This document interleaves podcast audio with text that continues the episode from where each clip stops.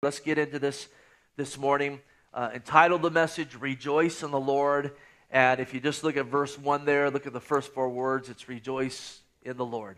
And so, appropriate, appropriate title for the message today. Now, we're looking at 22 verses here this morning, so I'm not going to read it all the way through, but we'll take a section at time and we'll work our way down through the psalm.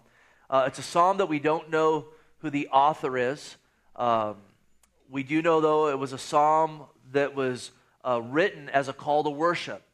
Uh, the first three verses, there is a call to worship. There's a call to pick, take up instruments and to play them skillfully, to rejoice in the Lord. And it seems the psalm was written most likely after a, a time of victory, probably after a time of military victory that God had given to Israel. And so they gathered together as an assembly, and those that were leading the worship, the choir and the musicians and so forth, the Levites leading that in the first three verses call the people to worship and to rejoice.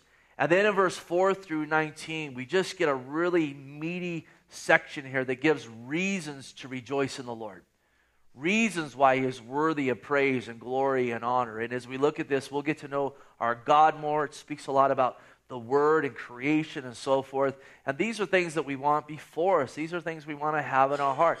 Listen, the enemy works hard in our flesh and the world to get our eyes off of Him. And when our eyes are off of Him, it doesn't instill in us and stir up a worshipful heart. But when we look to Him and when we look at things with a biblical perspective and remember who our God is and who we are in Him and His promises and so forth, listen, that brings forth praise and worship. And really, ultimately, that's what we were created to do, to worship our God. And then in verse 20 through 22, we'll see uh, a closing word of assurance found for those that hope in the Lord and have their faith in the Lord as the psalm comes to a conclusion. So let's start here by reading the first three verses and spending a little time in them, and then again, we'll work our way down through the psalm. So it says here in verse 1 through 3 Rejoice in the Lord, O you righteous for praise from the upright is beautiful. Praise the Lord with the harp. Make melody to him with an instrument of ten strings. Sing to him a new song. Play skillfully with a shout of joy.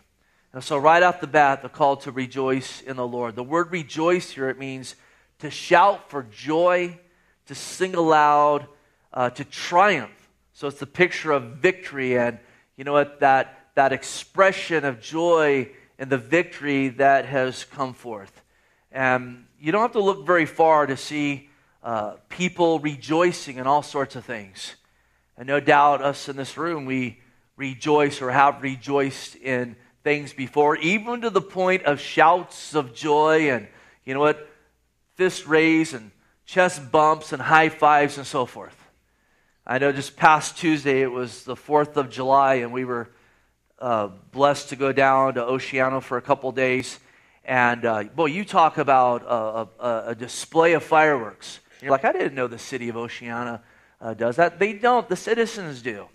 And uh, uh, the citizens do, and, and the sheriffs are nowhere to be found. And there's a spectacular display. I mean, it was very, very impressive, better than a lot of city fireworks things. And it's not a 20 minute thing, it just goes on and on and on.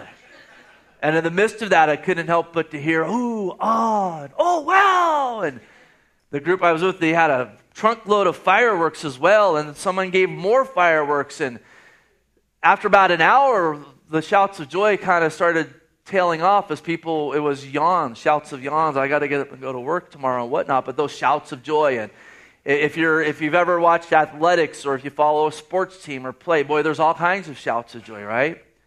I mean, probably on most Sundays in America in the fall, there's more shouts of joy for touchdowns and strip balls that produce fumbles and so forth, unfortunately, and then shouts of joy to the Lord. And listen, all, all those things can be fine and good and have their place, but those things are going to pass away. And as followers of the Lord, we have a higher call to rejoice in the Lord, to rejoice in the victory that we have in the Lord Jesus Christ. Because listen, it's not a temporary one, it's an eternal one. And even look at the context here rejoice in the Lord, O you righteous. And the fact that this is being written to those that are righteous, uh, again, for praise from the upright is beautiful. It's being written to those that are righteous and upright, and call them to them to rejoice in the Lord. And it's really the first reason we see here to rejoice in the Lord because in and of ourselves we are not righteous. We talk about this all, all the time. Righteousness means right standing with God. And to be in right standing with God, you need to be seen as sinless. God's standard's perfection. He doesn't fellowship with sin and rebellion and so forth. And in and of ourselves, the scriptures declare that our righteousness it's as filthy rags. Just read the scripture once again, Isaiah 40 or 64 uh, 6. It says, Because we are all, notice all of us, like an unclean thing, and our righteousness are like filthy rags. We all fade as a leaf, and our iniquity like the wind. And notice, have taken us away. And when Adam sinned in the garden, he severed that relationship between man created in his image and likeness and God who is holy. He said, I want to be my own God. Spiritual death set in. There was a separation between man now and God, and you know what? A, a, a, a gap between the two.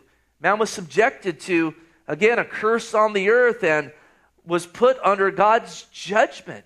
And we were born. The, David says, I was conceived in sin, born a sinner, we see in the scripture, born with the sin nature. And all we got to do is look at the law of God and see that our righteousness is filthy rags. Again, God's standard is perfection. And we all grossly fall short of that. And in of that we have no hope in of ourselves. But again, our righteousness is found through who? Through Jesus Christ, who came to this world, was tempted in every way, not only didn't do what he wasn't supposed to do, but at every turn did what God the Father would have him to do. Lived that sinless life. Again, went to the cross of Calvary took the wrath to us to redeem us, to purchase us out of the bondage of sin, was buried in the grave, and three days later he rose from the grave and defeated our enemies. He made a public spectacle of powers and principalities. He defeated Satan and sin and death and hell. He rose from the grave, and then notice Romans 10 9. If you confess with your mouth the Lord Jesus and believe in your heart that God has raised him from the dead, you will be saved. For with the heart one believes unto righteousness, and with the mouth confession is made unto salvation. Is that not reason to rejoice in the Lord? We have victory. We have victory through Jesus and what he has done. Listen, that's better than any firework. That's better than any touchdown. That's better than any home run. Whatever it is, it's better than all of those things. It's better than even that last payment on your mortgage and it's all paid off now. And you're like, that will never happen. Maybe so, but it's even better than that. He rose from the grave. Rejoice in the Lord, oh, you righteous. Keep that before you at all turns, at all time. Our time here is very short. The scripture says, man at his, breath, at his best is a handbreadth. But to know that you know that you're in right standing with God through Jesus and you've put your faith and trust in him, reason to rejoice. And listen, if you don't know him today, if he's not your Lord and Savior, there's a call in the scripture unto salvation, a call to repent, a call to acknowledge your sin, and a, a, call to, again, turn from what your Lord is to say, Jesus, I want you to be the Lord of my life. I want you to govern my life. I want you to be my God. I believe you died on the cross and rose from the grave, and the Lord will meet you where you're at. The scripture says, whoever, and I love it, there's no partiality with God no prejudice with our Lord. Whoever calls on the name of the Lord will be saved. He also again says here, for praise from the upright is beautiful. And again, it is beautiful when the people of God praise and give glory to Him, when they have a thankful heart. It shows there's a real understanding of who God is and what He's done for them. It's a picture of walking worthy of the call of Christ. Ephesians 4 1, Paul, who was in prison, he said, I, therefore, the prisoner of the Lord, beseech you to walk worthy of the calling with which you were called. And when we are not rejoicing in the Lord, when we don't have a worshipful heart, that's not walking worthy of the call of Christ, is it? That's a picture of a heart that is ungrateful, a heart that is un, you know what, uh, uh, uh, thankful, that doesn't have gratitude. It's an ugly thing when, listen, favor and, and uh, gifts uh, are bestowed on somebody and they're not thankful for it. They're not grateful for it, especially when they don't deserve that. That's an ugly thing, is it not? An ungrateful heart. Romans 1 speaks about again, a, a, people that aren't thankful, that aren't grateful, they don't glorify God, and then soon they turn from Him to worship the creation instead of the Creator, and they're given over to a delusional mindset, and just it's just downhill from there. When a believer, one that is righteous in Jesus Christ, doesn't have a heart of praise and worship, it shows that that's a heart that's being more influenced by the world than by the Word of God. Let that not be us. Amen. And so we need to keep these truths before us a biblical perspective. You can say a Jesus perspective, looking at things, filtering it through, again, the work of the cross and who we are in the Lord, and also the fact that all those around us need the Lord. And listen, part of our witness being effective, it's not just accurate doctrine and preaching of the scriptures, but we're called to be ambassadors, to be salt and light, to have the joy of the Lord, and the joy of the Lord is our strength. And again, we're not just told to rejoice in the Lord, but we're given reasons why we should rejoice in the Lord. And listen, the fact that we have right standing with Him through faith in Him, I can't think of a greater reason to rejoice in the Lord, to know that we know He loves us like that, that death couldn't hold Him, and we got victory in the Lord, reason to rejoice. That should be a pick me up this morning. Notice two and three. Praise the Lord with the harp, make melody to Him with an instrument of 10 strings, sing to him a new song, play skillfully with a shout of joy. Interesting in scripture, the harp was invented by the sons of Cain. And the sons of Cain were rebellious. Cain and his sons were idolaters. They moved into sin. They're the ones that set the tone for the flood and uh, the rebellion that came upon the earth. And though it was invented by them, God said, take it and use it to worship Him. And I like to bring this up. He says, make a melody, which means a harmony, a rhythm. Because I run into people at times that, you know what, they want to say there are certain instruments that shouldn't be used to worship the Lord because where those instruments had their origin. And they say, well, you can't use a drum to worship the Lord because those things came from, you know, where pagans worship demons and so forth, you know, and these different indigenous people and so forth. Well, we'll time out. Can we use the harp? Yes. Well, the sons of Cain came up with the harp. So, should we really be using the harp to worship the Lord since the sons of Cain? Remember Cain, he killed his brother. Scripture says, don't go in the way of Cain in the book of Jude, New Testament reference and so forth. So, then do we need to ban the harp as well? Well, not, not the harp they'll come back with, but a drum, absolutely. Yet the scripture says to make melody, a harmony, a, a, a, rhythm. And oftentimes a rhythm is kept with a drum, with a timbrel, with a tambourine, and so forth. The point in this is listen, these things were created, or even the Lord allowed those things to be brought forth ultimately to worship Him. And a keyboard or a, a drum or a guitar or whatever, in of itself, it's just a thing, it's what you do with that. And you can take any instrument and sanctify it by using it to worship the Lord, or you can desecrate it by using it to bring glory to yourself or to worship something other than God. But we see in the scripture a call to take these things, these instruments and so forth, and make a melody to Him. The Bible even speaks about prophesying with instruments, and a prophecy would be a declaration of the person of God. Notice Psalm 150, 3 through 6, it says, Praise him with the sound of the trumpet. Praise him with the loop and lute, not the loop, the lute and harp. Praise him with the timbrel, which is a hand drum, and dance. Praise him with string instruments and flutes. Praise him with loud cymbals. Praise him with the clashing of cymbals. Let everything that has breath praise the Lord, praise the Lord. Now, I also know there's some people that say, well, that's Old Testament. In the New Testament, we, you know, because Jesus, before he was crucified, they went out and they sung a hymn, and that's the only reference. So you know, we're not to use those instruments. Listen, if that's your conviction, that's fine, but don't heap that on anyone else because, listen, God didn't shut down instruments after Jesus rose from the grave. Isn't that all the more reason to celebrate? I mean, that's the fulfillment of their righteousness. When Jesus rose from the grave, that's when it was fulfilled. So let's take these things and use them to worship the Lord. Again, verse 3 sing to him a new song. And a new song comes when, again, our eyes are upon him. It doesn't come from new revelation outside of Scripture, but absolutely it comes from a growing understanding of what has already been revealed. You can study the Word of God your whole life and you'll find you've just scratched the surface. the more you go forward in Him, the more you walk with Him, the more there's going to be an understanding of what already has been revealed. The more you're going to see the growth that God's going to bring and fruit and maturity and God's mercy and grace, that new song. And every day God wants to put a new song. And as we get our eyes upon Him, those new songs will absolutely be birthed. And one other note here he says, to play these things skillfully with a shout of joy. Again, this is a call to worship in the assembly of the brethren. So the picture here oftentimes would be uh, the Levites and others that were in the choir and played instruments, kind of like us this morning. They would go in front of the people, it would be a call to worship, and then they would lead. A lot of times it would even be responsive.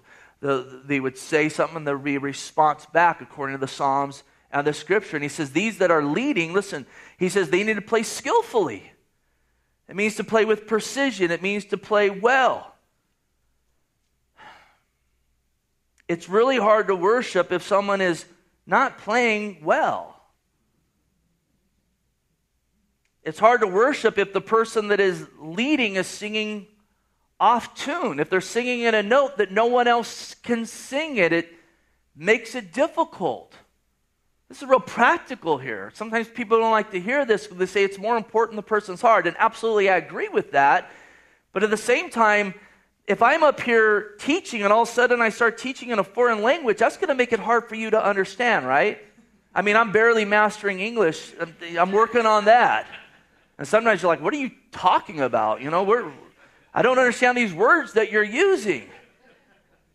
And it's the same with this. Even in Corinthians, when it talks about tongues and interpretation of tongues, it, it, it talks about, you know, if, if there's a tongue without interpretation, it's like uh, uh, the trumpet being sound to go to battle, but if it's not in the right tune, no one's going to know. It's a distracting thing. Now, again, this isn't saying that, you know what, well, I got to play perfectly to be able to worship the Lord, or I got to sing perfectly. No, make a joyful noise unto the Lord. It's saying, though, if that's the case, you probably need to either practice that a lot more or be in a place where there's an understanding with those that you're worshiping with that, hey, I'm learning, let's worship the Lord together. And I, I just got to put this out there because sometimes there's just people that can't play well or sing well, but they want to lead. And one of the ways you know you have a gift is that you're gifted in doing that. And it's just the truth of the matter. Now, again, all the praise needs to go to the Lord whether it's someone out of tune or in tune or playing skillfully or just learning or whatever it is, it all needs to be done unto the Lord. And this is the other side of this because for some reason, certain many artists and it seems like especially musicians, they take up those instruments and they want some of the praise for themselves. And it's not always just in the secular setting, times it is even in the church setting because in so many places worship has become more of a show. People come in for a show and you know the the, the strobe lights come on and the smoke, and then the guy with the electric guitar comes out and you know, does one of these and so forth. And everyone, ah! Listen, I, I, don't know anyone's heart. Maybe there's a place for that in a Christian concert. I, I, I don't know. Um, again, a lot of you guys know for years I did was part of Christian music as a kind of a, a pioneer, so to speak, to a degree, with Christian rap music, and saw many people come to the Lord through that. But I also saw a lot of ugliness. Again, not knowing anyone's heart, but I, re- I remember doing concerts with Tooth and Nail bands, if you're familiar with that record label. And one in particular, like four or five of these bands, and not one of them even wanted to pray before the concert. Not one of them talked about Jesus. Remember one concert in particular, probably two, three hundred kids, and not one of these guys talked about the Lord, and I was just getting a fire brewing in me, man. Serious just a fire brew. And I got up there and did a couple songs and then just brought the gospel. You know what was awesome? There were about 300 kids in the room, and every single one of them stood up afterwards and clapped as kids came forward. Boy, it's so much better when you give praise to the Lord, when you give honor to the Lord, give glory to the Lord. It needs to be about Him. Those instruments being played skillfully in tune, it should be pointing us towards Jesus Christ. And if it's pointing people to the men, that's the flesh. And the flesh doesn't edify. Again, the more skillfully you can play, the more better you can sing, all the more glory should go to God. Because a lot of people can't do that. That's a gift from the Lord. So give God the glory and let's crucify the flesh. Now, notice starting in verse 4, we get these reasons, more reasons why we should rejoice in him. 4 and 5, it says, For the word of the Lord is right, and all his work is done in truth. He loves righteousness and justice. The earth is full of the goodness of the Lord. Isn't it awesome to know that God's word is right? The word here for right, it means it's straight. It's not crooked. It's not perverse.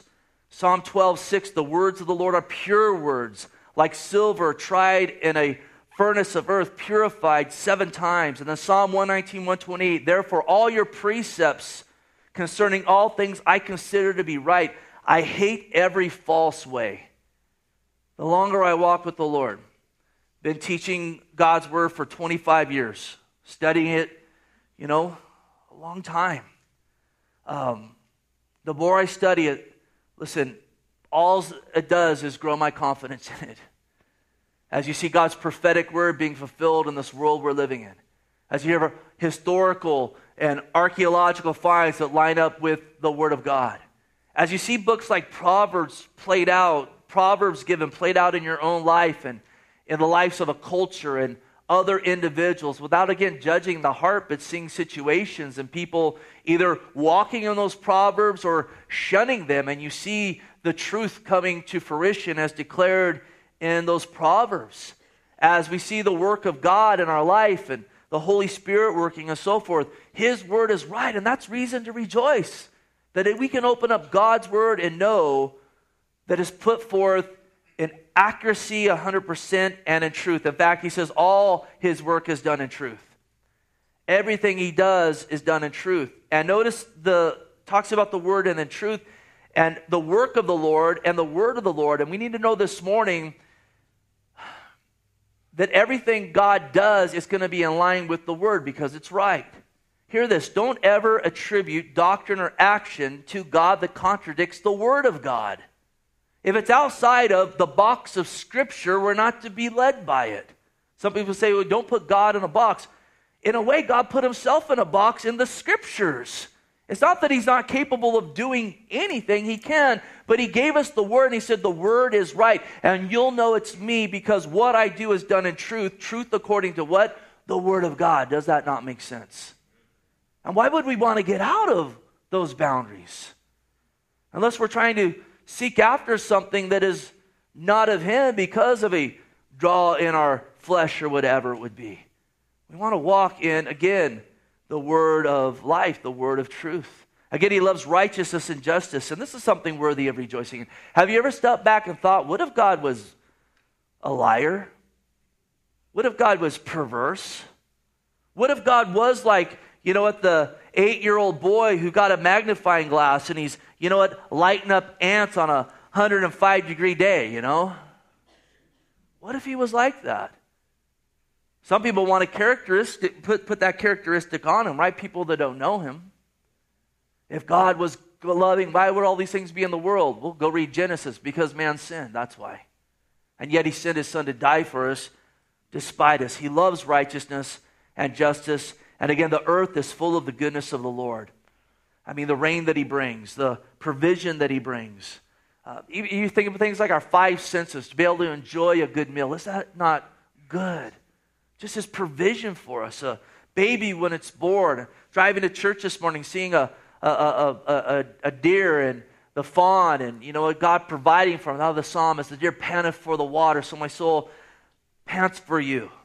It's full of it. All we got to do is look around and see the fingerprints of God, and it's reason to rejoice when you look up and see the sky and the stars and the moon and so forth that God created. In fact, it's a witness that there is a creator.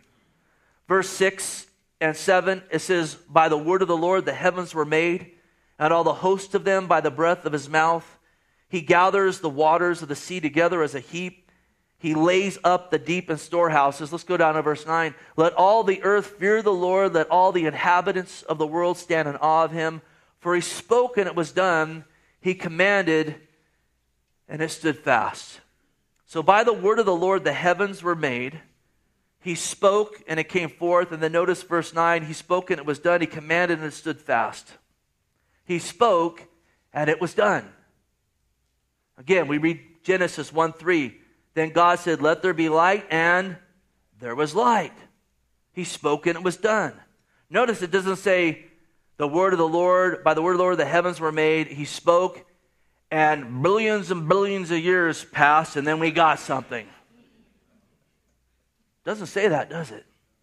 He spoke and it was done. The Bible speaks about a new heaven and new earth that's coming, and as I read the scripture, it doesn't say that new heaven and new earth will come after God speaks and billions and billions of years pass, and then bam, then it will finally get here. There's not a shred of evidence for evolution. Not a shred. It goes against everything that's truthful, logic. Life can only come from life. That's scientific. They're continually digging and looking, and yet they've never found the monkey turning into a man. They'll find a tooth and say, Oh, we found it. Then later on, we found it actually came from a pig. We don't want to tell anyone that now.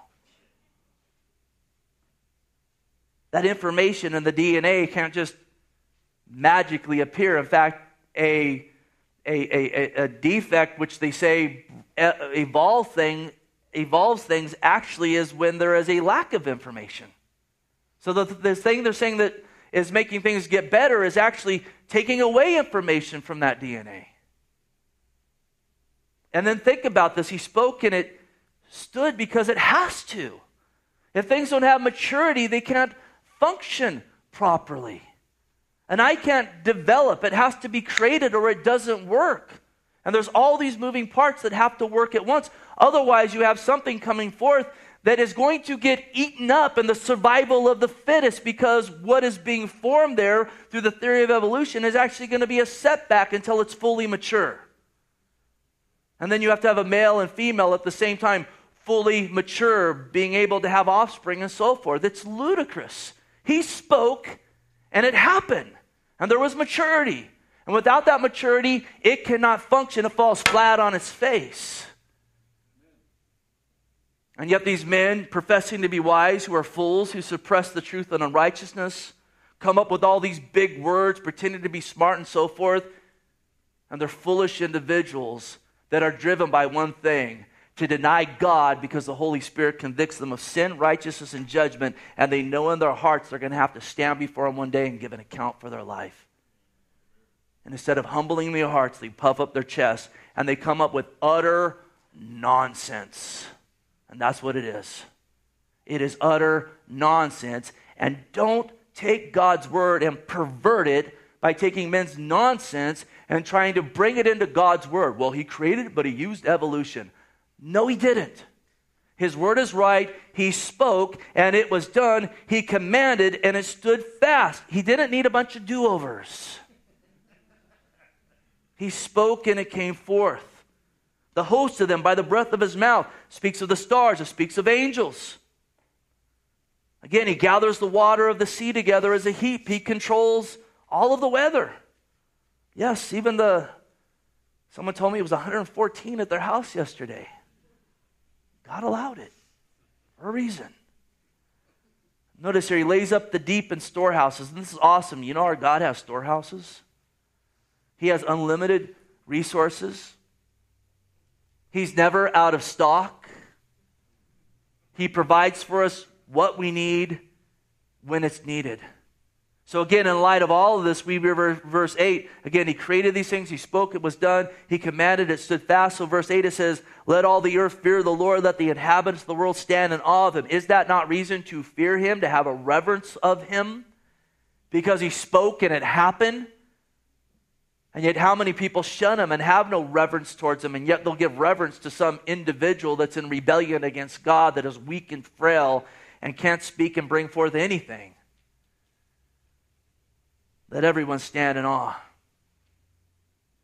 Listen, if someone came in to do some project at your house and you know, I'm an expert in this, and they came in, you, you needed a new roof, and they never had to get up on that roof. They just spoke, and all of a sudden there was a new roof there. You'd be in awe, wouldn't you? You'd probably be kind of freaked out as well.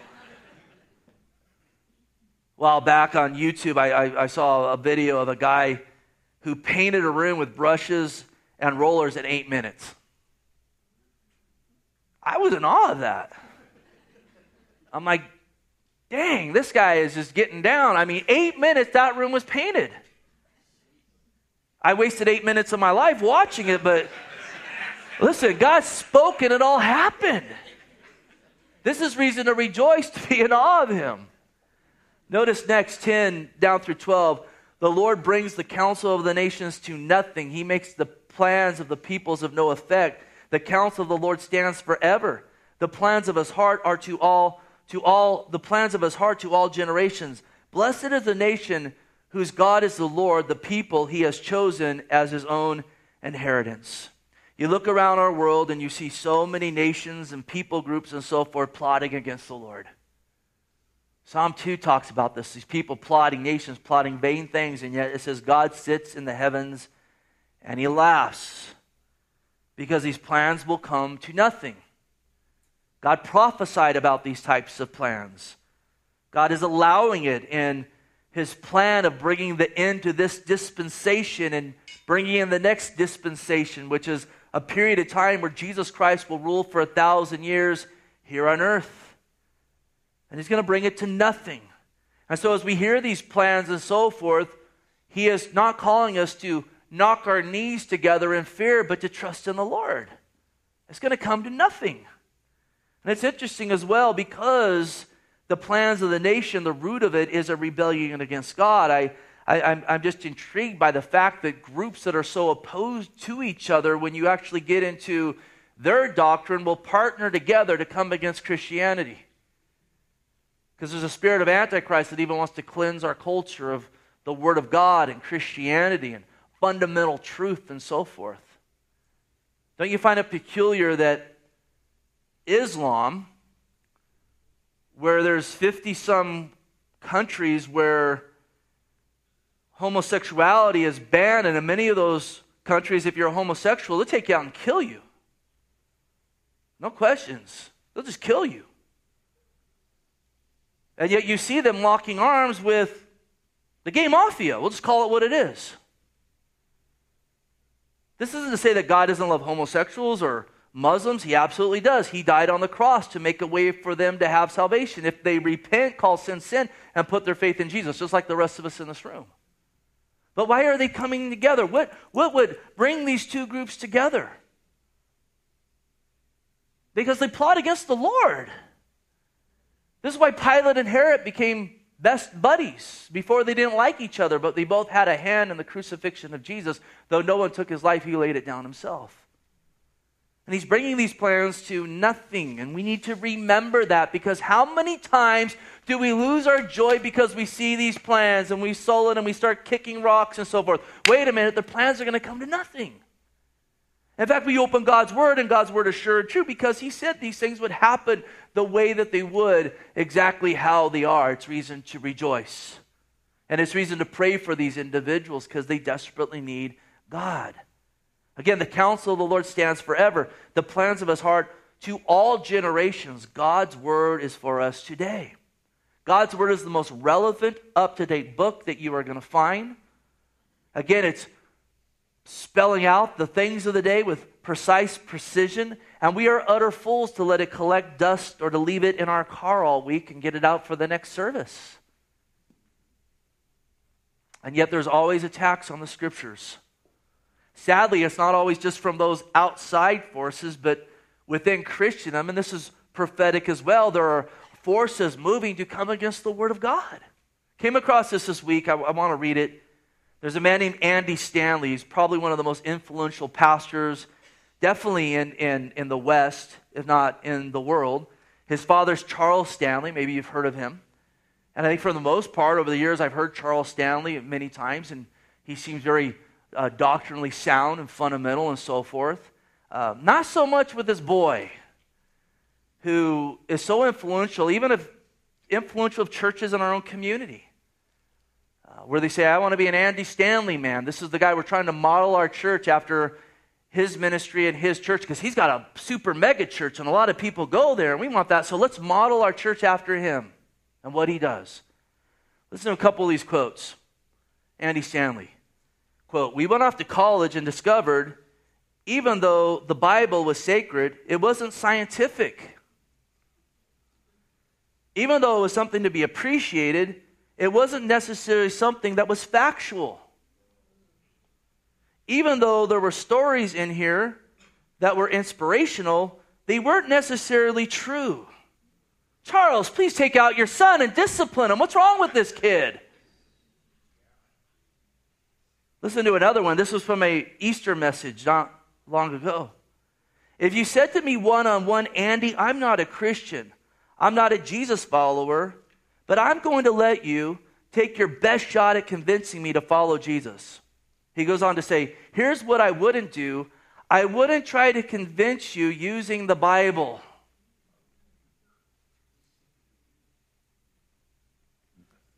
There needs to be a revolt in this guy's church. Please, if I ever say anything like this, ban me from the building. Find a warehouse somewhere, tie me up, and you know what? Cut out my tongue. I'm dead serious about it. Horrific. The word of the Lord stands forever. It is for all generations. And people get saved through the proclamation of the gospel of Jesus Christ, through the scriptures. Again, the plans of his heart to all generations. When people hear the heart of God, the fact we're sinners and yet he died for us, that's what brings people to salvation. Again, blessed is the nation whose God is the Lord, the people he has chosen as his own inheritance. And as this was being sung, Israel was in a place where they were in fellowship with the Lord, and they're rejoicing in that. Now we know when Christ came, listen, only a remnant believed, and yet God again in these last days has brought Israel together, and we know that the time will come soon when all Israel will be saved, and this will be sung once again. We look at our own nation. There's many people that say, well, this is a Christian nation or it was a Christian nation. You know, you really get into it, and yes, it was a nation found by some Christians and some non Christians, and God's word was very influential. It was never declared a Christian nation. There's a reference to God, but it's even said more in a pantheistic type statement. It's just the truth of the matter. I'm absolutely not saying this to come against our nation. I love our nation and I pray for it. I pray for our president, the president before him, and so forth. We got many liberties and so forth.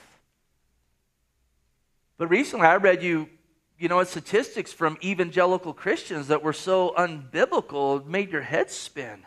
We need to pray for our nation. I want our nation to be blessed. And listen, it's going to be blessed when there's repentance and a turning towards the Lord. You know what's fascinating? The, the, the nation of Samoa. I think it was 1839 the first missionary went to Samoa, and guess what happened to him? You think a revival broke out? He was eaten. They said foods arrived, and they killed him and they ate him. In June of this year, just read this. In early June, the Samoan parliament passed a bill amending the Constitution to transform the country from a secular to a Christian state.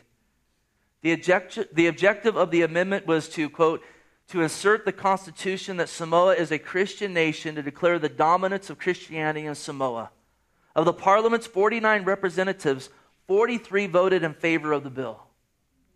Article 1 will now read Samoa is a Christian nation founded of God the Father, the Son, and the Holy Spirit a specifically Christian concept of God with no room for interpretation by any other religious group or by the government or by judges. Where can I get my ticket? How do I become a citizen? We're here for a time such as this. Because that didn't just happen. It happened when missionaries went where Christians and outsiders were being eaten. And so it's all the more in this nation. Listen, we're not called to run, we're called to occupy till he comes and to pray for our nation. Because there were people praying for that nation. And boy, what a turn of events. Verse 13 through 15, pick up the pace here. The Lord looks from heaven and he sees all the sons of men from the place of his dwelling. He looks on the inhabitants of the earth. He fashions their hearts individually and considers all their works. So he looks from heaven. He sees all sons of men. Uh, again, he sees all, he knows all, he'll judge all. It's reason to praise him. From his dwelling place, Isaiah 66 1, the Lord says, uh, Thus says the Lord, Heaven is my throne, the earth is my footstool. And listen, we're just inhabitants here. Let's remember that. We're born with nothing, we leave with nothing. Everything we have here on loan, is on loan, whether it's stuff or time or gifts or talents. We need to use those for His glory. Notice here, He fashions their hearts individually. He's so awesome, He's spoken, it all happened. The, the, the grandness of all that we see, and yet each person, He fashioned them individually. We're all unique in this room. Look out, no one looks alike. There's no snowflakes that are alike, no fingerprints that are alike. What an awesome God we have. And also, again, He considers our works, and we need to remember that. That's reason to worship Him and praise Him. You know, we're not going to, you know, just kind of get over here and skate through, not see what I'm doing, I'm doing my own thing here. No, we need to bow and worship our God and rejoice in Him. Now, notice next, again, He speaks to the nations. No king is saved by the multitude of an army. A mighty man is not delivered by great strength. A horse is a vain hope for safety, neither shall it deliver any by its great power. Behold, the eye of the Lord is on those who fear him, on those who hope in his mercy, to deliver their soul from death and keep them alive in famine. And again, most likely this was written after victory over a king that put his faith in his army. The mighty men in that army put their faith in their strength. And they put their faith in the horses that they rode out, the chariots and so forth. Remember, God called, told the kings of Israel they weren't to stockpile horses and chariots. In fact, there were times when David had victory and he went and he hamstrung the horses of the nation that they had defeated. You're like, who in their right mind would do that? That's an arsenal. It was done because they didn't want the temptation to trust in that. They said, God gave us a victory. Let's trust in the Lord, not in this stuff. Listen, salvation and deliverance, it talks about this here. It's not found through kings, men's strength, horses, or whatever things that are strong. It only comes through Jesus Christ. That's the only way that we can stand. And I know there's people that mock Christianity and Christians, and they say, oh, yeah, you need that crutch. You need the crutch of Jesus Christ and so forth. And let me tell you, without the Lord, we are nothing but weak, frail individuals that are nothing but dust and you can either embrace the crutch of the cross of Calvary and live, or you will be separated from Him in a place called hell forever. And it is a call to humble our hearts and to put our trust in Him. I would rather be walking around under the crutch of Jesus Christ than spiritually dead, separated him from Him forever. Yes, my strength comes from my God, and I give Him the praise, and I rejoice in that. And again, the eye of the Lord is on those who fear Him. Again, he makes us, He has His eye on us. Those who hope in His mercy. Notice, to deliver their soul from death, we have an eternal promise. We're going to die, but our soul will be delivered from that second death through Him. And then kept from famine. As we think of famine, I think of spiritual famine. The spiritual famine we're in, we're kept though in Him. And now he closes out the psalm. Our soul waits for the Lord. He is our help and our shield. For our heart shall rejoice in him because we have trusted in his holy name. Let your mercy, O Lord, be upon us just as we hope in you. So it's a call. Listen, with all this said, don't race ahead of the Lord. They've seen the victory that came from the hand of the Lord. And so it's a call. Don't be impatient. Remember who God is. Wait for him. He'll help you. He'll be your shield in his perfect timing. If you wait on him, you won't regret it. Listen to Psalm 37 9 through 11. But evildoers shall be cut off, but those who wait on the Lord, they shall inherit the earth. Yet for a little while the wicked shall be no more. Indeed, you will look carefully for his place, but it shall be no more. But the meek shall inherit the earth, and shall delight themselves in the abundance of peace. Again, 21. For our heart shall rejoice in him because we have trusted in his holy name. And this is awesome. It's reason to rejoice because we have trusted in him and he is trustworthy. Have you ever put your trust in something that later on you found out it wasn't trustworthy? You trusted in a dud? Listen, did you find yourself rejoicing on that? Celebrating that? Oh, I put all my eggs in this basket and now my eggs are being returned to me cracked, or you're like, I don't even know what happened to my eggs. that's not the basis for rejoicing. Oftentimes, it's the basis for a lawsuit, which isn't joyful at all.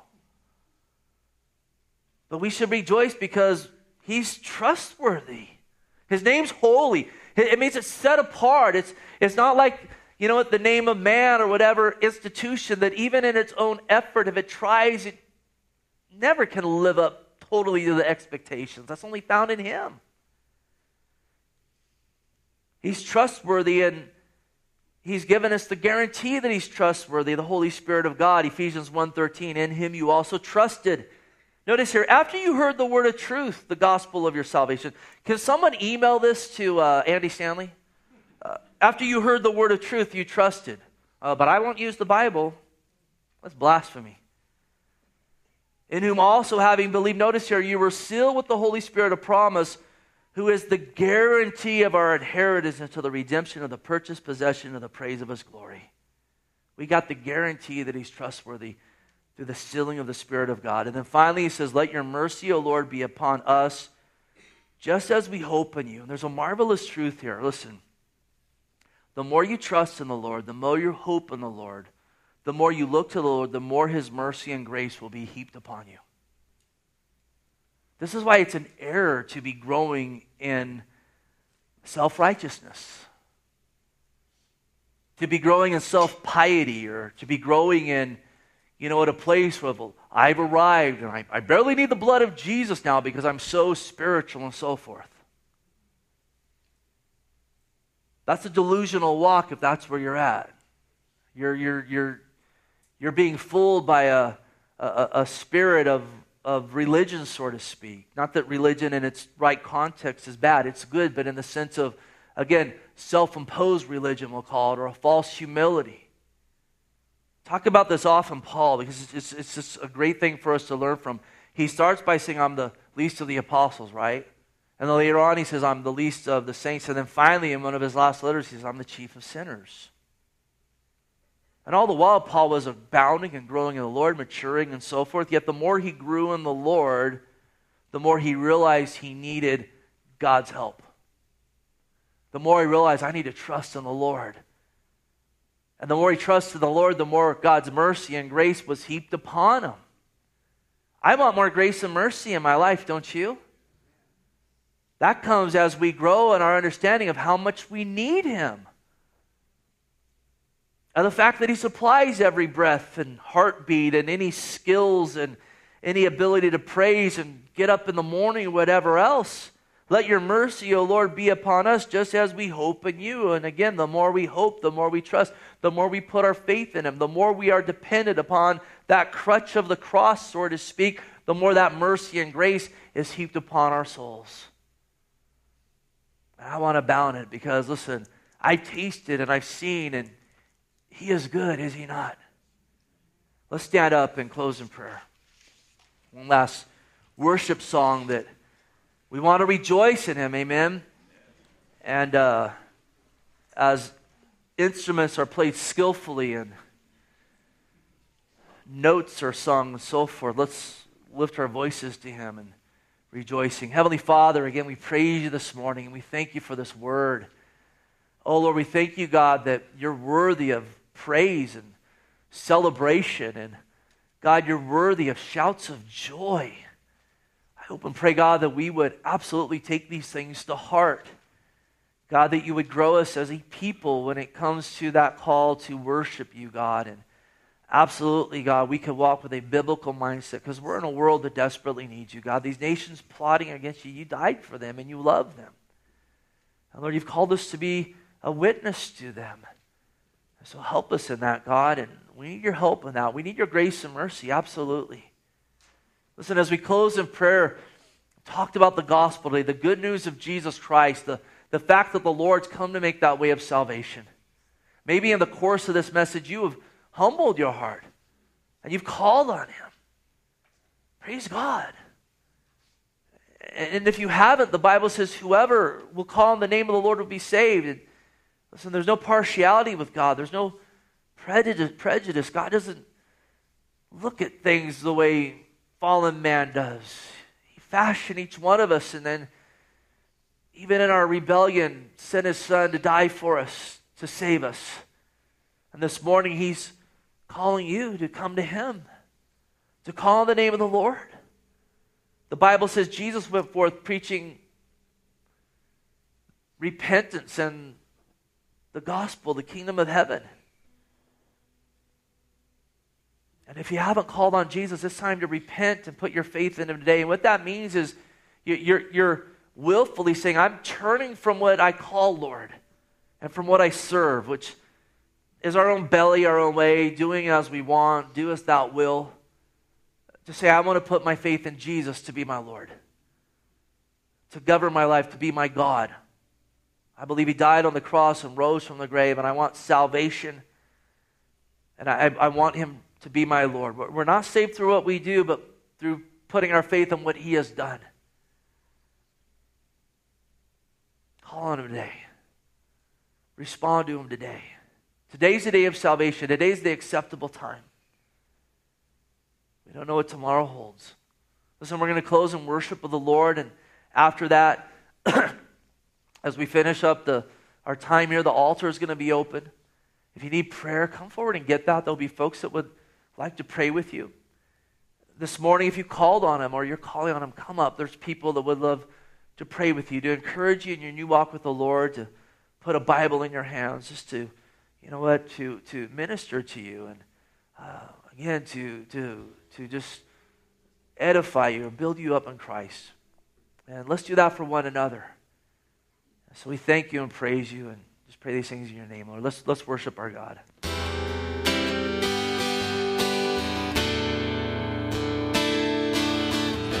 I meet with you, and my soul sings out as your word grows out far away.